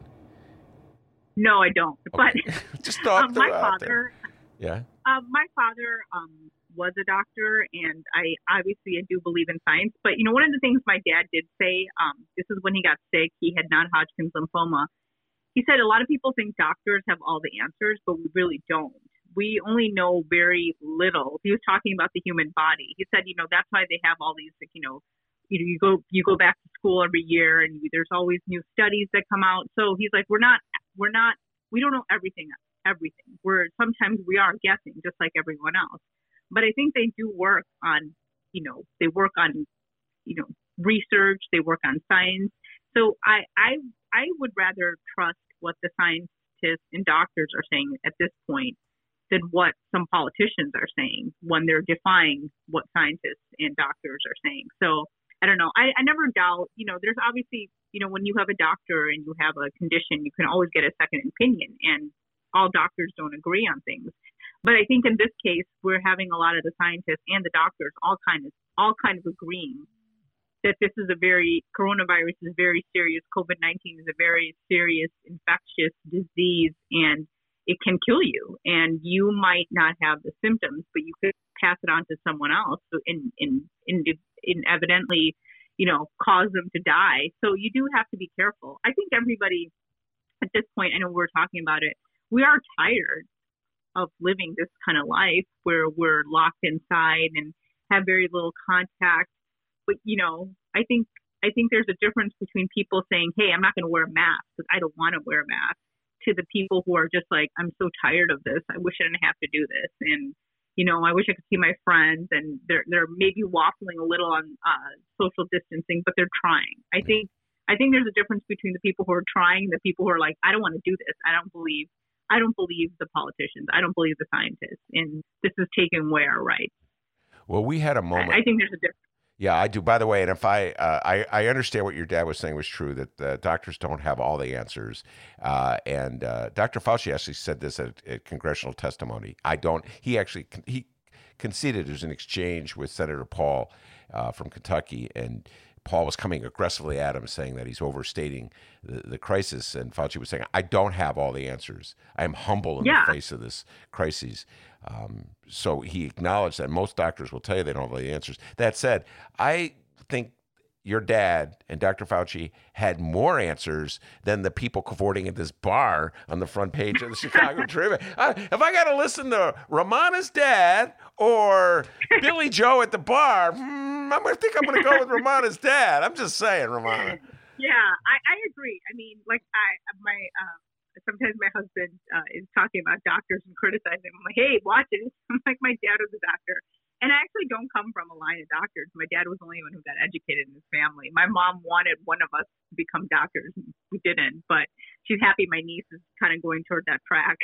and we have other relatives who went into it. But um, no, it's definitely like some scientists, you know, they do work on logic, and that is important. And I'm always someone who's not always based in science either. Like I like doing things that aren't necessarily based in fact. I like to think, but you know, I do when it comes to disease and um, you know, especially an infectious disease like this and vaccination, I do think it's important for us to listen to the scientists and doctors. So I just don't get the politicizing of the COVID 19 outbreak. Like, why has it become a political thing where it's like, if you don't believe in you know, a demo, if you're not, you don't lean left or you're not a Democrat, you're going to just defy the orders. I just don't, I just don't understand that. Well, I mean, I do. I understand why it's happening, but I'm saying that it's sad that it's politicized. Yeah. I think Matthew McConaughey was on Fox News to tell to tell people who watch Fox News that you know this has nothing to do with this is bi this is not a bipartisan issue, which is kind of funny. A friend of mine posted posted his interview on Facebook, so I think you should check that out. I, I am definitely going to check that out, and we will be just taking the deep dive on that one next week. McConaughey weighs in. I haven't heard from McConaughey. Let's see what he has to say about it. Uh, in in many ways, the uh, the political ramifications of this.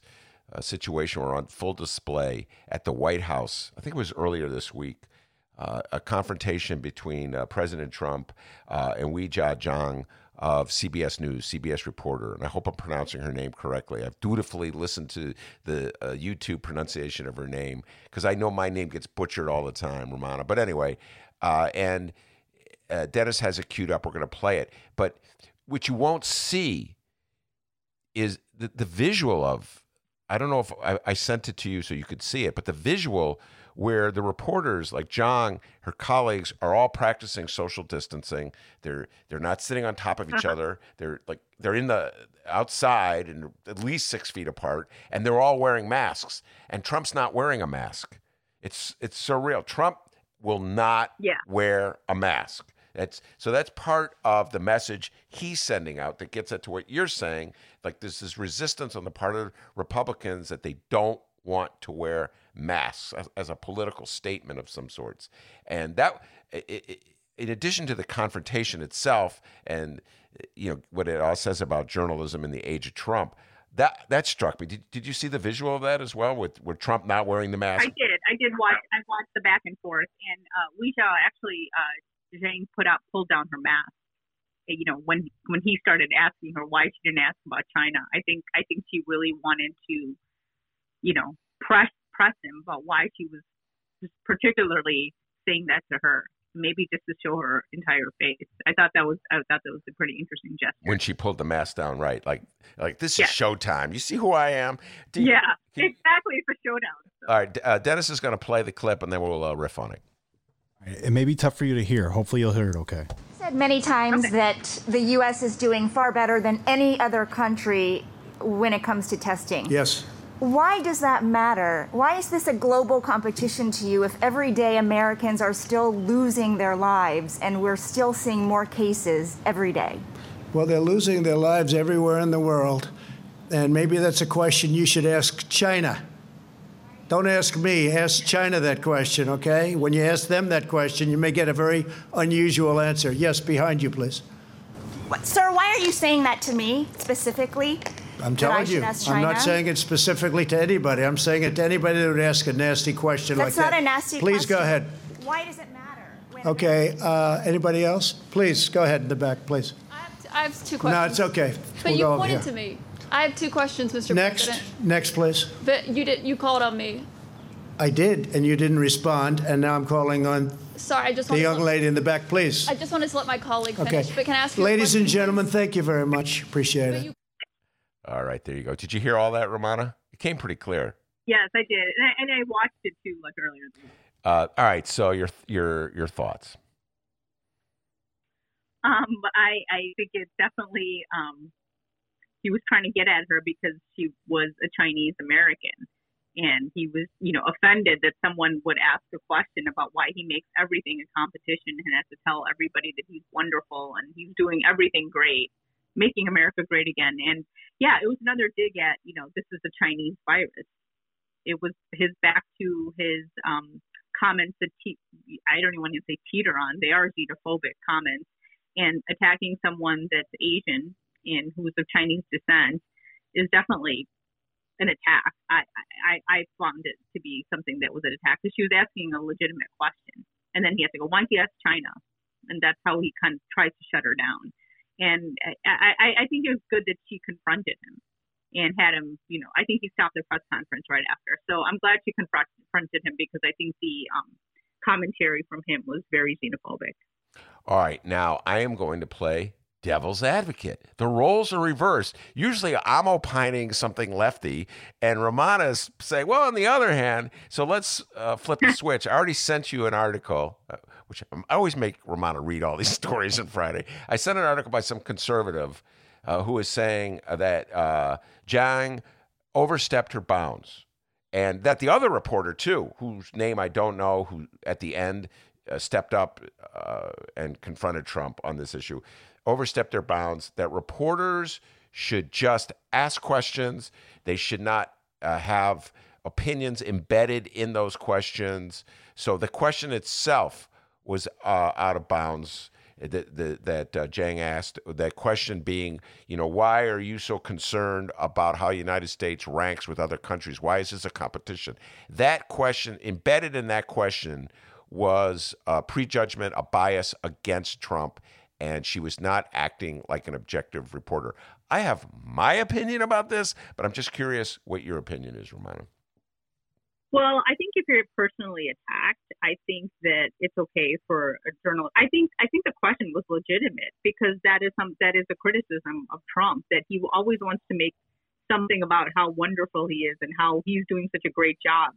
So I think as a journalist, um, when you're talking to a politician they're always talking about what a great job they're doing, I think it's okay to ask like, why are you making everything a competition or question them to see whether they're do, they're really doing a good job. So I didn't think the question was really that personal, and I did read the article that you sent me.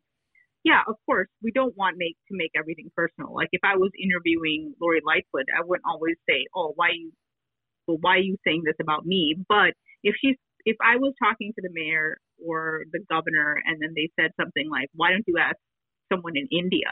I think I would I think I would get offended. I would say, like, why are you saying that to me? Like, why aren't you saying that to, you know, say Mick was sitting next to me? Like, why isn't someone asking him if he asked someone in Ireland or Germany or where, you know, like wherever his ancestors Yeah. are from? so I'm just saying it, it's definitely, um, you know, I think it is an attack when you're, you know, pointing to someone's um, ethnic background. I mean, if if if, if there was an African American reporter and he said something like, "Why don't you ask someone in Africa or another country?" I think it would be equally offensive. So I, I thought that article about um, saying that journalists, you know, are doing too much in criticizing Trump. Are, are doing too much criticism of Trump. I, I think it was kind of off base. I didn't. I, I didn't think it made sense. I think anybody would um, probably um, be feel offended if their ethnic background or their you know cultural background or the religious background was you know pinpointed by a leader. Yeah. Uh, excellent. I totally agree with everything you said on that one. Uh, and I give her credit for standing up uh, for herself. She took the ma- the mask down, so there would be no, so everybody could see her full face. That's what she did, and it was a like show showdown moment there. Uh, and I Yeah. actually give her credit. Um, eh, listen, you mentioned Mick. Mick had one of the well, in retrospect, it's funny. Uh, funny ex- exchange. Mayor Daley, way back when, threatened to um, stick a rifle up Mick's butt because he didn't like the question Mick was asking. It was perhaps Mick's finest moment as a journalist, uh, and it drew a lot of attention. But um, I think that sometimes uh, mayors, presidents go overboard, and I I have respect for reporters who stand up for themselves in moments like that. And it's and it's a daunting situation. It's not easy to do. Yeah, I mean, I was. Um, I'm not going to mention the name of the reporter, but when I was starting off at City News, uh, Mayor Daley um, was announcing the layoff of. I think it was. I think it was uh, people who worked for Frango Mint, and he had some of the workers on stage, and there was a young TV reporter who had big teeth, and so the mayor, Mayor thought this guy was laughing, but he just had his mouth open and he had big teeth, and uh, the mayor kept saying, "Why are you laughing?" And he kept like, attacking the guy. He's like, "You think this is funny? Wipe that smirk off your face." And it was just like a back and forth. And uh, Jackie Heard, the press secretary at the time, um, apologized on behalf of the mayor. But it became this thing where in the where he was like attacking this guy, and this guy just happened to have big teeth. And so the mayor thought this guy was laughing, and it was just like it, it was just really uncomfortable. I remember just being like, "What is going on?" And he just started picking on this guy. He thought he said, "You think people losing your jobs is funny? You think this is a funny?" And he just kept telling the guy like, "You think this is funny? You're laughing." it's just so you know. And I think that I, I think at the time the reporter was a little shaken, so he didn't really. He just said, "I'm not laughing," and it it it was it was uncomfortable. So I think in those situations you do have to defend yourself. By the way, in that situation, Mayor Daley himself should have done the apology, not have his press Yeah. secretary do. He himself should have made the apology in, in a situation like that. Show some humility. Uh, by the way, it just reminds me of of the showdown moment, similar similar when Lori Lightfoot was confronted with some questions by the Chicago Press Corps about her haircut. And you and I have talked about this uh, a couple times, Rummana. I was, I believe that was a legitimate question by a reporter doing his or her job. I can't remember it was a man or woman who was asking the questions. Uh, and Lori, I thought Lori Lightfoot went overbound, you know, by trying to flip the switch and counterpunching. Uh, I believe a little humility on a part of our leaders would be welcome every now and then. In that case, you know what? Yeah, I blew it. I shouldn't have had the haircut. You're absolutely correct. Please don't. Do. Instead, she's like, I gotta look. I'm the face of Chicago. Don't. How dare you ask me that question? And all these people on the north side. Yeah, yeah, Mayor Lightfoot, we love you. You're right. I hate that reporter. So I was with that. I don't even know who the. Do you remember who was the reporter that asked that question? Do you remember? I forgot. I think it was a TV reporter, A if I'm not mistaken. I could be wrong, but I, I thought it was a legitimate question too. It shouldn't. It's not. It's not like. Uh, I don't think it's from page news, but it's a legitimate question, especially when she was doing the videos. I think of you know saying things like, "Well, you don't need to get your hair touched up right now. This is a pandemic." So, I, I'm on your end. I do think it's a legitimate question, especially in this day and age. Absolutely. All right, let's uh, move on to that uh, time of the show. Oh, wait, before we do that, let's give a, sh- uh, a tribute uh, before we get to the Rummana's recommendation, which is all going to be Bulls talk. Can't wait, can't wait. Uh, a, a dear friend of both of ours uh, passed away this week. And we I already had a moment of silence on the show for Albert Dickens. That's I'm probably going to write something for the reader about him. Uh, a very uh, interesting guy. He was worked for years at the Sun Times. Before, I met him when he worked at the Daily News. Talk a little bit about uh, the legacy of the great Albert Dickens. Yeah, Albert Dickens has. Um, he was technically his title was editorial assistant, but he he was someone that did everything. Had you know, he was known for his knowledge about everything, and I was told he is actually a very good artist this week by. You know, a mutual friend that works at the Sun Times. He um, used to help in the sports department and recently moved on to the news department. So I got to know Albert pretty well. Um, just a nice guy. He's been there since uh, I was born in the early 70s. Been at the Sun Times, has been a fixture there, and he was just such a sweet guy, very nice guy. And he had a stroke maybe I want to say less than a year ago, or or within the year, a year and a half. And he had been in a rehab facility because he couldn't live on his own anymore. And a lot of people were visiting him, and he just passed away. We found out Monday. Uh, I think we found out Monday. Yeah, Monday. Monday we found out. So just a really nice guy, really nice to talk to. Um, 82 years old, so he was working for a long time when a lot of people retire. Um, just a really sad, sad, sad situation. Um, you know, it, it's sad that you know he couldn't get visitors after a while. Um, a colleague of mine told me that he had called him a few days earlier and just said, "I just need someone to talk to." So that just makes me really sad that he had died that way. But you know, he I know he led led a very full life. Just hearing about him, I had no idea. Just from reading his obituary, there were some things I didn't know about him. I didn't know he was he liked fishing. In I forgot where, but he lived. He used to go off out of state and go fishing. I didn't know that about him, but um, he did know. Um, like people told me, he knew many different languages. Could speak, you know, speak Yiddish with people and um, I thought the best story about him in the, his obituary about how Charlton Heston once called the Sun Times desk and he thought it was a joke, and he hung up. And then it turned out to he thought it, it really was Charlton Heston, and and he said he made a joke about how he hung up on Moses. Yeah. So, um, and he was actually very. One of the funny things about him was like he was a very gentle soul, but when he, there were callers, and we do get a lot of callers who are very persistent and ask us very um, questions that we know nothing about, or they'll, you know, they'll they'll be complaining about something, and then they'll kind of go off the handle. And most of the time, we're told to be polite, but Albert would just you just see you when you heard Albert going back and forth, we're like, oh, he's talking to a caller and being unreasonable. so it was definitely it was definitely enter- entertaining to watch that. Yeah. But we will miss him, and you know we obviously have been missing him because he hasn't been in the office um, since he got sick. So um, yeah, it's really sad, really sad um, week for us at the Sun Times. Yeah, no, uh, well put, uh, Rummana. Albert Dickens, a, uh, a great uh, figure at the Sun Times for all these years. Uh, and uh, so, yeah, I'll probably uh, weigh in as well. Uh, all right. And uh, Rummana's recommendations, let's be honest, we'll both be watching on Sunday night the last two episodes of The Last Dance.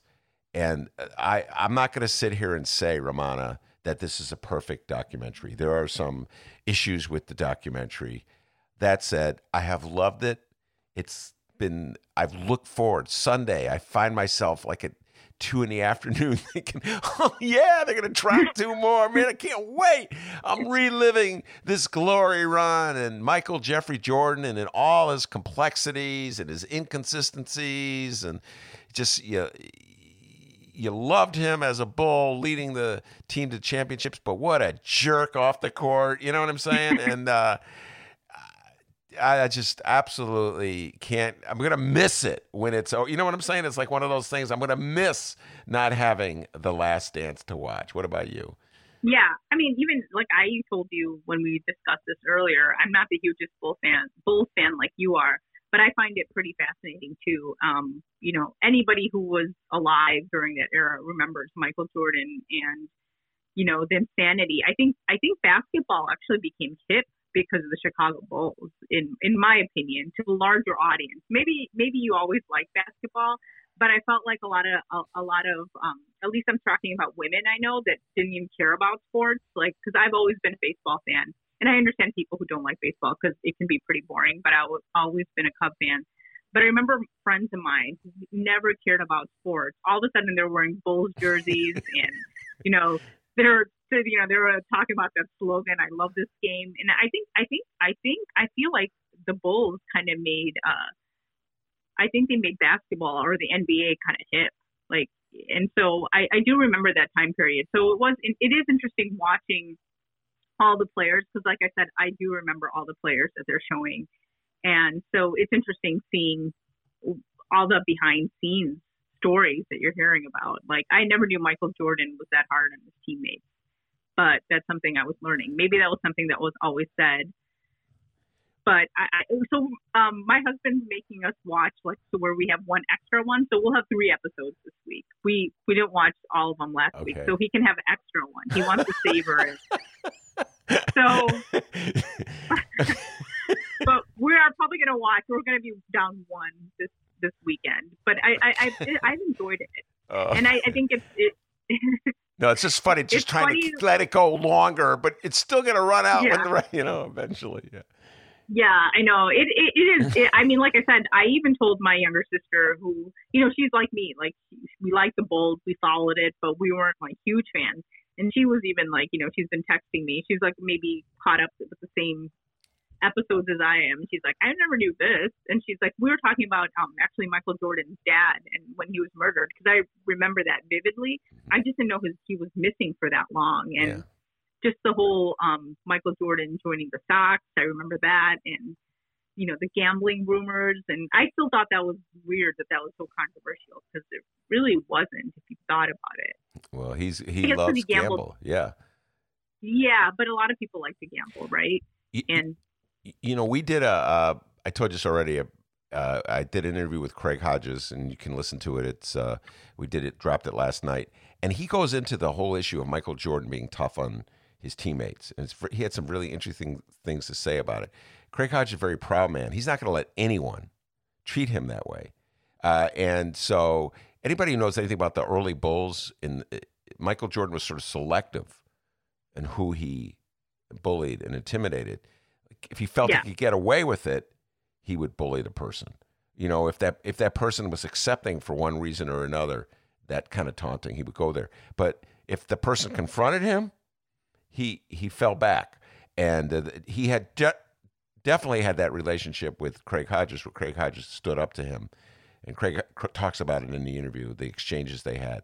well, and- and yeah, I'm gonna. I'm gonna listen to the interview. I'm gonna listen to the interview, and we can discuss that next week Yes, for next sure. week. But yeah, I, I I did find it fascinating. I just didn't know about that history.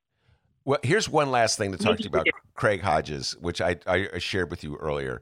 Craig Hodges uh, in w- paid a price for his political beliefs. He was essentially exiled from the NBA, uh, blacklisted, and not. He wasn't even. He was a three-time uh, defending champion in the three-point shootout, and they weren't even going to invite him back to to compete because he wasn't on a team. And finally, public pressure forced them uh, to invite him back. So he paid a price for his political beliefs. He was Colin Kaepernick before Colin Kaepernick. Uh, but one of the things that they would say about him at the time, almost like as an explanation, uh, is well, you know, Craig Hodges is Muslim. And this, Craig Hodges openly, I'm not Muslim. He says that. You know what I mean? I'm not Muslim. And it's kind of a weird thing because I would say to him, Well, Craig, why aren't you more forceful about saying I'm not Muslim? And he goes, Because there's nothing wrong with being Muslim. You know, you know what I'm saying? It's like, so why should I? It's like, it's not like if, you if I were Muslim, I would have done something wrong, you know? So I'm just, you want to call me whatever you want. And then he was like, I studied uh, all the religions. He, he, he even studied the Torah, he told me. So, uh, you know, he's a very open minded guy in a lot of ways. He's open to a lot of different ideas. so that was sort of like, oh, well, he's Muslim. You know, that explains a lot of things. You know, the Muslim Well- guy. well, as a Muslim, I remember in when they first won the championship in '91, we're all like, "Oh, isn't he Muslim?" And we're all excited. So I'm just saying, like, when you are Muslim, you're like, "Oh, that guy's Muslim," and then you get excited about it. But I'll definitely, I mean, I'm sure we'll have more time to expand on it. But Colin Kaepernick, um, his girlfriend is Muslim, so a lot of people said, "Oh, once he got with that woman, he went, he started becoming, uh, he started becoming militant." You know, and so it's interesting because I do think um, when you know our president was quote unquote accused of being a Muslim, so um, you know, and that's supposed to be a bad thing. And I remember I was like, well, why do people make it sound like it's a slur? Like Barack Obama's not a Muslim, not a Muslim, you know, and it's like it's not a slur. And and you know, actually, I I attended a um, journalists of color conference that year before um, Obama was elected, and someone did ask him like, how come you're not so strong about saying that you know if I was a Muslim, who cares? And he said, well, if I say one, he was saying that no matter what he says, he's going to be wrong about it. And so it, it was pretty interesting. His answer was pretty interesting. I got to go back and listen to Yeah. it. But um, the NABJ had hosted um, a Q&A session with him, and that was one of the questions that came up. And um, I think I personally, I think Obama does not care if people think he's Muslim, but politically, he has to say that, and that, and that's one of the things I think we can discuss next week when I listen to the Craig Hodges interview, and just say how um, when people are Muslim, they are treated differently. I bet if I was think I told Mick this earlier this week because you know we have a lot of people from churches that um, had sued JB Pritzker for not being allowed to convene. It's Ramadan right now, and I think that if Muslims had these news conferences saying, "Hey, we're not going to listen. We're gonna we're all going to go congregate and you know have our um, we have special prayers during Ramadan in, in addition to the five daily prayers." If Muslims were doing this, trust me, this would be a big headline, and everybody would be calling us crazy Muslims. So I do think I do think in this country, different religious groups definitely get a pass for their crazies. Yeah. But if Uh, if this was Muslims saying, "Open up, we're going to go start praying and we're going to congregate," there would have been a lot more uproar. Yeah, well, uh, and and for a while the narrative was being put out there. I don't know. It, doesn't even have to be valid for it to be put out. That somehow or other uh, mosques were open at this time and churches weren't. I don't know if you saw that, but the, that narrative was being put forth in Texas and various uh, red states.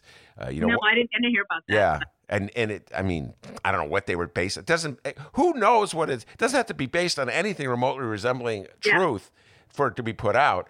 Uh, but I was shaking my head, going, "There we go again." And um, so, yeah, I. We'll, this is be, this will be our assignment for uh, next week. We're going to track down that Barack Obama uh, quip, and then uh, we'll listen to it and talk about it. How about that? That'll be our assignment. Yeah, yeah, and then I think we can do a whole Michael Jordan, Muhammad Ali.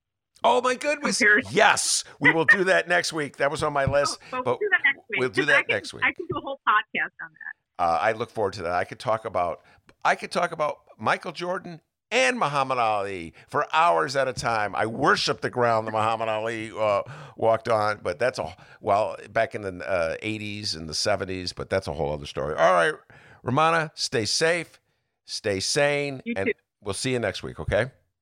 Okay, take care. That's the great Rummana Hussain, Chicago Sun Times editor and columnist.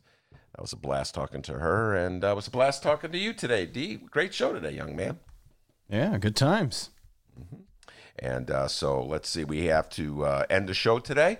Uh, we have two interviews to do, so we're going to be very busy people in the attic, and those interviews will drop uh, this weekend. Any updates before we go, D? Uh, yeah, we got one here. Uh, I'm looking for it.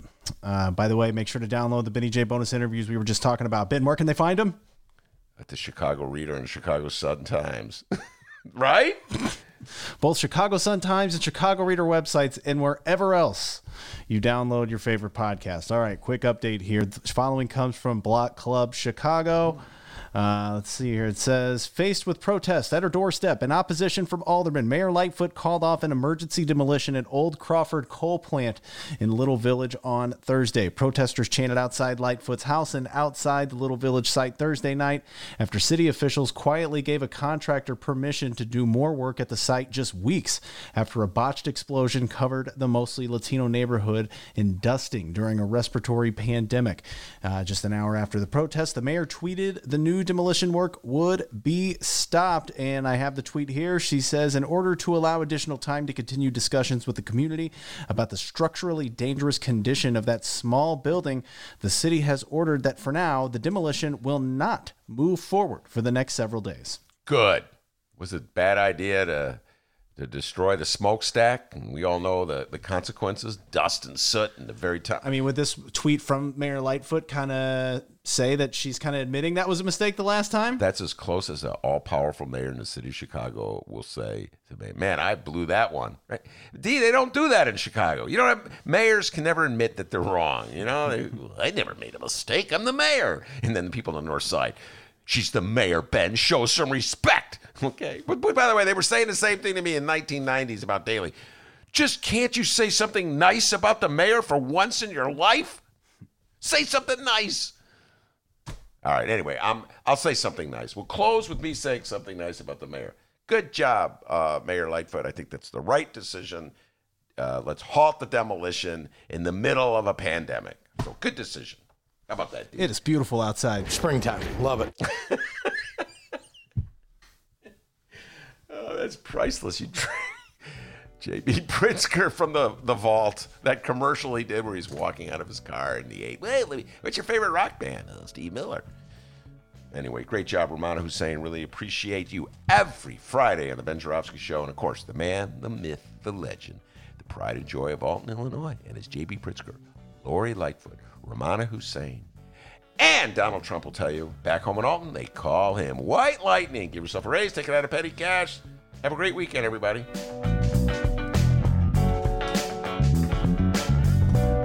Haven't gotten a raise in a long time, gang. And remember, download those Benny J bonus interviews.